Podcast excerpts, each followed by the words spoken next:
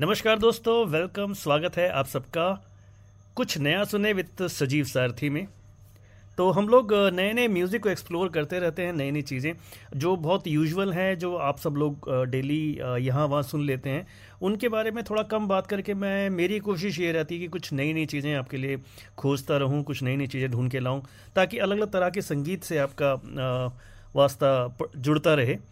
तो आज जिस एल्बम को मैं चर्चा लेकर आया हूँ, उसका नाम है डेजर्ट सेशन विथ मामे खान नाउ अगर आप जानते हैं कि राजस्थान का जो म्यूज़िक है, वो बहुत ही समृद्ध है, बहुत ही बहुत ही प्यारा और बहुत अलग तरह का फ्लेवर का है। हम सब पसंद करते हैं राजस्थानी फोक म्यूज़िक को तो उसमें एक स्टाइल है मंगनियार स्टाइल जो का फोक जो होता है वो आपने सुना ही होगा। एक अलग घराना है ये जहाँ का जहाँ का जो म्यूज़िक है उसके अंदर एक अलग तरह की एक महक है एक आ, एक खुशबू है उसके अंदर। तो आ, उस घराने से आते हैं हमारे मामे खान साहब। बहुत ही मशहूर गायक हैं। अगर थोड़ा सा मैं आपको बताऊँ कि इनकी जो हिस्ट्री रही है वो कुछ इस तरह से रही है कि इला अरुण जो है उन उनकी बेटी की शादी थी इशिता अरुण की। और उस शादी में मामे खान आए हुए थे उन्होंने वहाँ पे परफॉर्म किया। और उस शादी में बतौर मेहमान मौजूद थे शंकर एहसान और लॉय। तो शंकर को जो है मामे की आवाज़ बहुत पसंद आई और उन्होंने इमीडिएटली उन्हें साइन किया। आ, फ़िल्म बन रही थी Luck by Chance. Luck by Chance में बहुत ही एक खूबसूरत मशहूर गाना था बावरे जिसको मामे खान ने परफॉर्म किया। देन उसके बाद फिर आ, आगे भी वो शंकर एहसान लोहे के लिए उन्होंने गाने गाए। और देन उसके बाद फिर अमित त्रिवेदी के साथ भी उनका कोलाब्रेशन हुआ। चौधरी गाना जो है जो कुक स्टूडियो में जारी हुआ तो बहुत मशहूर हुआ। यूट्यूब पे बहुत ज़बरदस्त गाना वो चौधरी जो है सबसे मेरे ख्याल से मामे खान का सबसे फ़ेमस गाना रहा है वो। तो ये जो एल्बम है ये उनका एक सोलो एल्बम है जिसका नाम है डेजर्ट सेशन और इसमें कुल सात गाने हैं। और लगभग लेंथ इसकी है बयालीस मिनट की। तो थोड़ा सा मैं इस गाने, इस एल्बम के बारे में भी आपको बताता चलूँ। तो पहला जो ओपनिंग ट्रैक होता है वो है सावन आयो। तो ये जो गाना है, ये बेसिकली क्योंकि देखिए राजस्थान में जो है, अगर आपको आप अंदाज़ा लगा सकते हैं कि वहाँ पे जो रेन है, उसका बहुत बेसब्री से इंतज़ार होता है और जब आता है तो लोग उसको बहुत ज़्यादा इन्जॉय करते हैं म्यूज़िक के साथ इन्जॉय करते हैं। तो ये जो गाना है, ये उस म्यूज़िक का, उस रेन का, यानी कि जब बारिश होती है, उसका सेलिब्रेशन है बेसिकली और जो ट्रेडिशनल इंस्ट्रूमेंट्स होते हैं, जैसे आपने सुना होगा, खमचा चिमटा, खरताल, ढोलक, ढोल की एक छोटी चीज़ होती है, वो मंजीरा, एक तारा यू नो ये सब चीज़ें मिलाकर जो है इनका एक इंस्ट्रूमेंटल का सेक्शन बनता है। उसी तरह से ये मामे खान का ट्रेडिशनल अंदाज में ये बहुत प्यारा सा एक, वो है। आप उनको सुनेंगे तो आपको वो फील आएगी, एक एक जो रेन वाली फीलिंग होती है ना रेन का जो सेलिब्रेशन होता है। वो आपको इस गाने में मिलेगा। केसरिया बालम जो है, वो अगला गाना है इसका, जो केसरिया बालम जो है, आप, आपको पता ही है कि ये सबसे ज़्यादा फ़ेमस राजस्थानी फोक है, जिसे इससे पहले भी पता नहीं कितने गायकों ने अपनी अपनी आवाज़ों में सेलिब्रेट किया है। लेकिन मामे खान का जो अंदाज़ है थोड़ा सा अलग है। कहीं ना कहीं कुछ ताल में डिफरेंस है, जो हम महसूस कर पाते हैं सुनते हुए। तो केसरिया बालम जो है, ये एक मांड स्टाइल का गीत है, जो मेरे ख्याल से सबसे ज़्यादा एक मशहूर है और जितने भी टूरिस्ट जाते हैं, उनको सबसे पहले इसी गीत से उनका स्वागत किया जाता है। अगर आपको याद होगा तो हृदयनाथ मंगेशकर ने फ़िल्म लेकिन में इस, इसको लता मंगेशकर से गवाया था। और बहुत शानदार, बहुत मशहूर तरीके से। उसके बाद ही बहुत लोगों ने इसको अटैम्प्ट किया है। तो मामे खान का अटैम्प्ट बिल्कुल अलग तरह का है, थोड़ा सा। आप उसको सुनेंगे तो आप महसूस कर पाएँगे। तो केसरिया का जो वर्ड होता है, केसरिया बालम का जो मतलब होता है, वो ये होता है कि केसर जैसा बालम। केसर केसर केसर जो है एक सिंबल है अच्छी हेल्थ का, अच्छे सौंदर्य का, और तो उस उस तरह के जो बालम है, उस तरह का जो प्रेमी है, उसको स्वागत किया जा रहा है और उसको ये बोला जा रहा है। जनरली ये जो गाना है ना, ये लेडीज़ गाती हैं मतलब लड़कियाँ गाती हैं, राजस्थानी लड़कियाँ जो है, क्योंकि उनके पति जो है अलग अलग देशों में जाते हैं काम करने के लिए। तो उनको उनको वापस बुलाने के लिए कि भाई देखो तुम्हारा जो राजस्थान है, तुम, वो इतना खूबसूरत है कि तुम इसको छोड़कर तो चले गए हो, लेकिन कभी कभी आओ, दर्शन दो, पधारो, देखो कि यहाँ पर क्या हो रहा है, क्या नहीं हो रहा। तो ये इस गाने का बेसिकली मीनिंग है। लेकिन इसको जनरली आज के दौर में जितने भी टूरिस्ट जाते हैं राजस्थान में घूमने के लिए, उनको अट्रैक्ट करने के लिए इस गाने का इस्तेमाल किया जाता है। तो this is again a very beautiful track जिसको आप सुनेंगे तो आपको जो आपने पहले सुन रखा है, उससे कुछ अलग ज़रूर मिलेगा इसके अंदर। जो एल्बम का बेस्ट सॉन्ग है, वो है तीसरा गाना, जिसका नाम है बुल्ला बुल्ला की जाना मैं कौन। तो ये तो आपको पता ही है कि बाबा बुल्ले शाह का लिखा हुआ है। और सूफीवाद का तो एक एक बेसिक कॉन्सेप्ट यही होता है कि आपको, आपकी जो जर्नी है वो आउटवर्ड नहीं इनवर्ड होनी चाहिए। यानी कि आप, आपने अपने अंदर जो है खोजना है, उस ईश्वर को जो आपके अंदर है। तो वो इनवर्ड की जर्नी में जो है वो बुल्ले शाह जो है, वो बुल्ला की जाना में कौन आपको याद होगा? रबी शर्गिल ने बहुत मशहूर कर दिया था इस गाने को। उससे पहले भी एक पाकिस्तानी एल्बम आई थी, जनून। एक बैंड था पाकिस्तानी। आज़ादी करके शायद एक उनकी एल्बम आई थी, उसमें उन्होंने ये गाना परफॉर्म किया था। तो already it's a very famous song again यहाँ पे मामे खान जो हैं, वो बिल्कुल इसको इसको ट्रीटमेंट ही उन्होंने अलग दिया है। जब वो जिस तरह से चैंटिंग करते हैं, बुल्ला बुल्ला बुल्ला बुल्ला, वो आप सुनेंगे ना तो you will feel that you know मतलब एक अलग जॉनर में आप लेके जाएँगे आपको। आपको बिल्कुल आप सुनेंगे, आँखें बंद करके सुनोगे ना तो आपको लगेगा कहीं और आप पहुँच गए। और जो फिलॉसफी है इस गाने के पीछे, वो इतनी डीप है, इतनी रूटन है कि आपको बिल्कुल बहा के लेके जाएगी। देखिए, क्या होता है, इंसान को जिस परमेश्वर ने बनाया है, जिसने भी इंसान को बनाया है, उसने तो सिर्फ़ उसको प्योर फॉर्म में बनाया है ना। तो बुल्ला जब अपने अंदर झांकता है तो वो ये देखता है कि यार, मैं तो वही हूँ, इंसान हूँ। ठीक है, बाकी चाहे मैं हिंदू हूँ, मुसलमान हूँ, मेरी जात, मेरी धर्म, ये सब चीज़ें कोई मायने नहीं रखती क्योंकि ये सब चीज़ें समाज ने, दुनिया ने मुझे दिया है। तो मैं तो एक इंसान हूँ। अब यही फिलॉसफी जो है, जब आप सुनते हैं मामे खान की आवाज़ में तो आप सच में एक आनंद से भर जाएँगे। एक अलग तरह की शांति आपको इस इस ट्रैक को सुनते मिलेगी।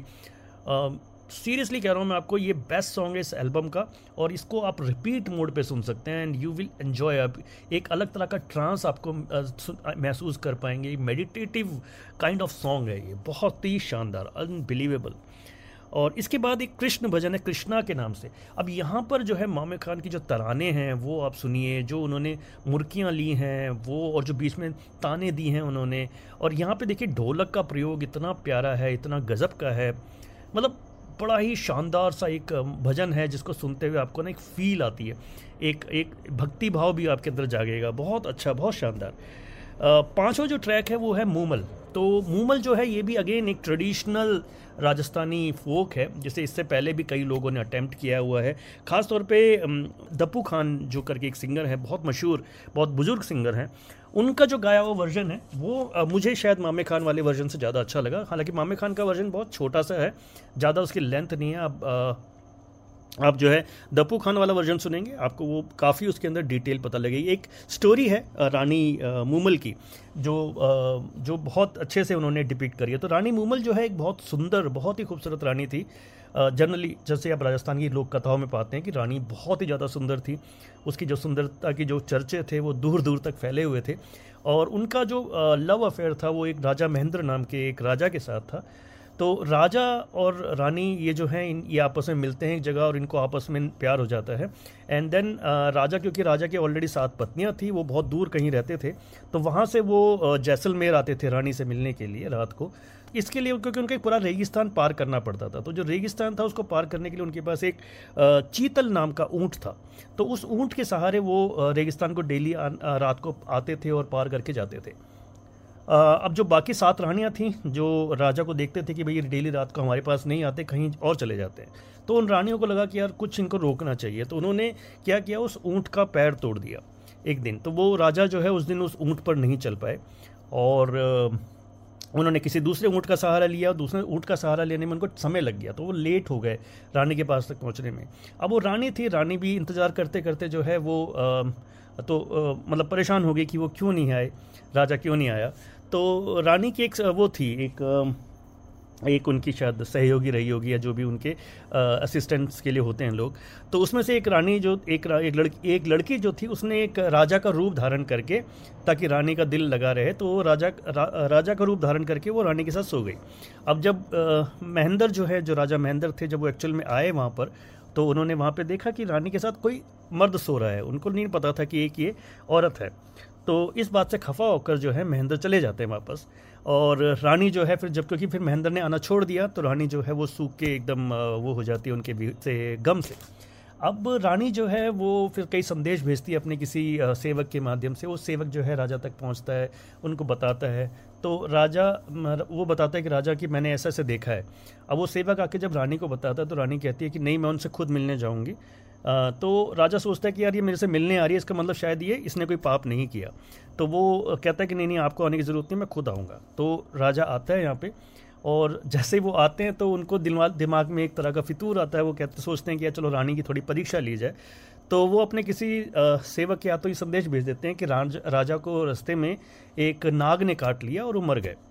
तो जब ये संदेश रानी मूमल तक पहुँचता है तो रानी मूमल जो है वो इसी गम से जो है एकदम वहीं पे मूर्छित होकर मर जाती है।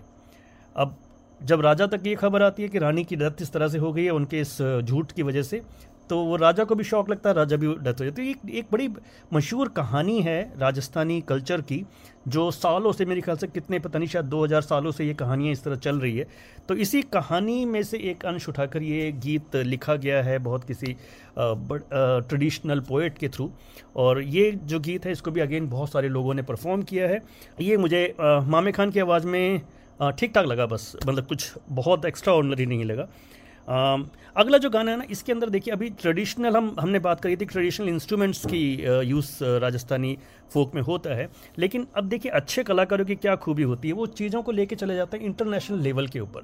किस तरह से लेके जाते हैं, वो अलग अलग नए नए इंस्ट्रूमेंट्स के साथ वेस्टर्न इंस्ट्रूमेंट के साथ उसका कोलोबरेशन करते हैं, ताकि जो वर्ल्ड ओवर की जो ऑडियंस है, उनको समझ में आए कि यार ये क्या नई चीज़ सुन रहे हैं हम लोग। तो ये मामे खान ने किया। यहाँ पे देखिए, यहाँ पे बहुत सारे इंग्लिश इंस्ट्रूमेंट लाइक सेक्साफोन इस्तेमाल हुआ। स्टार्टिंग का जो पीस है वो सेक्साफोन से स्टार्ट होता है। देन वो गाना जो है गाने का गाने का नाम है बिछड़ो। तो ये भी अगेन एक और बड़ा ही प्यारा ट्रेडिशनल गाना है और ये बहुत ही प्यारा गाया है मामे खान ने। आप सुनेंगे ना, आपको बहुत मज़ा आएगा। आखिरी जो गाना है वो है लोली। लोली मीन्स ये हम्म, भगवान कृष्ण के लिए नन्हे कृष्ण जो है उनको उठाने के लिए जाग जगाने के लिए कि भाई देखो जाग जाओ तुम्हारी माँ जो है तुम्हारे लिए मक्खन बना रही है। तो इस तरह का एक वो गाना है बहुत अच्छा प्यारा सा गाना है। और ये जहाँ तक मैं समझता हूँ मामे खान का एक इंटरव्यू मैंने सुना था। तो उसमें उन्होंने ये कहा था कि ये वो पहला गाना था जो उन्होंने सीखा था अपने पिता से है ना? तो क्योंकि वो जब अपने ख्याल से पाँच या छः साल की उम्र से गा रहे हैं। और ये पहला गाना था जब उन्होंने ये सीखा था गाना। तो ये एल्बम है बहुत ही प्यारी सी एल्बम है डेजर्ट सेशन के नाम से। और डेजर्ट सेशन विद मामे खान आप इस एल्बम को ज़रूर सर्च करें, सुने। आपको बहुत मज़ा आएगा, अगर आप थोड़ा सा भी अच्छा संगीत सुनने के शौकीन हैं यू विल लव इट क्योंकि जो गायकी है, जो स्टाइल है, जो ट्रेडिशनल अंदाज है परफॉर्म करने का, आपको वो सब चीज़ें इसके अंदर मिलेंगी। और मैं आपको एक बात और बता दूँ कि ये किसी भी मंगनियार घराने के सिंगर के लिए पहली क्राउड फंडेड एल्बम है। यानी कि सोचिए पुराने ज़माने में जो सिंगर होते थे, वो कैसे सर्वाइव करते थे? उनको लोग जो हैं, दान और ये सब चीज़ें देते थे, अपने पैसे देते थे उनकी गायकी को देखकर। सेम वे यहाँ पे लोगों ने पैसा लगाया है इस एल्बम को प्रोड्यूस करने के लिए। और उससे मामे खान ने ये एल्बम तैयार करी है तो बहुत प्यार से इसमें बहुत सारे लोगों का प्यार शामिल है इस एल्बम के अंदर। तो मुझे लगता है कि बहुत सारे जो आप सुनते हैं कंटेंट उनमें से बीच में से एक ऐसा ही कंटेंट है जिसके ऊपर आपकी नज़र, आपकी पारखी नज़र या आपके पारखी कान ज़रूर पहुँचने चाहिए। तो आप अपने फेवरेट म्यूज़िक प्लेटफॉर्म पे जाएँ, इस एल्बम को सर्च करें और सुने। और मुझे भी बताएँ कि आपको ये कैसा लगा। चलिए, मिलते हैं आपसे अगले सेशन में, अगले एपिसोड में किसी नए एल्बम पर, किसी नए म्यूज़िक पर बात करते हुए। तब तक इजाज़त दीजिए अपने साथी, सजीव सारथी को। नमस्कार।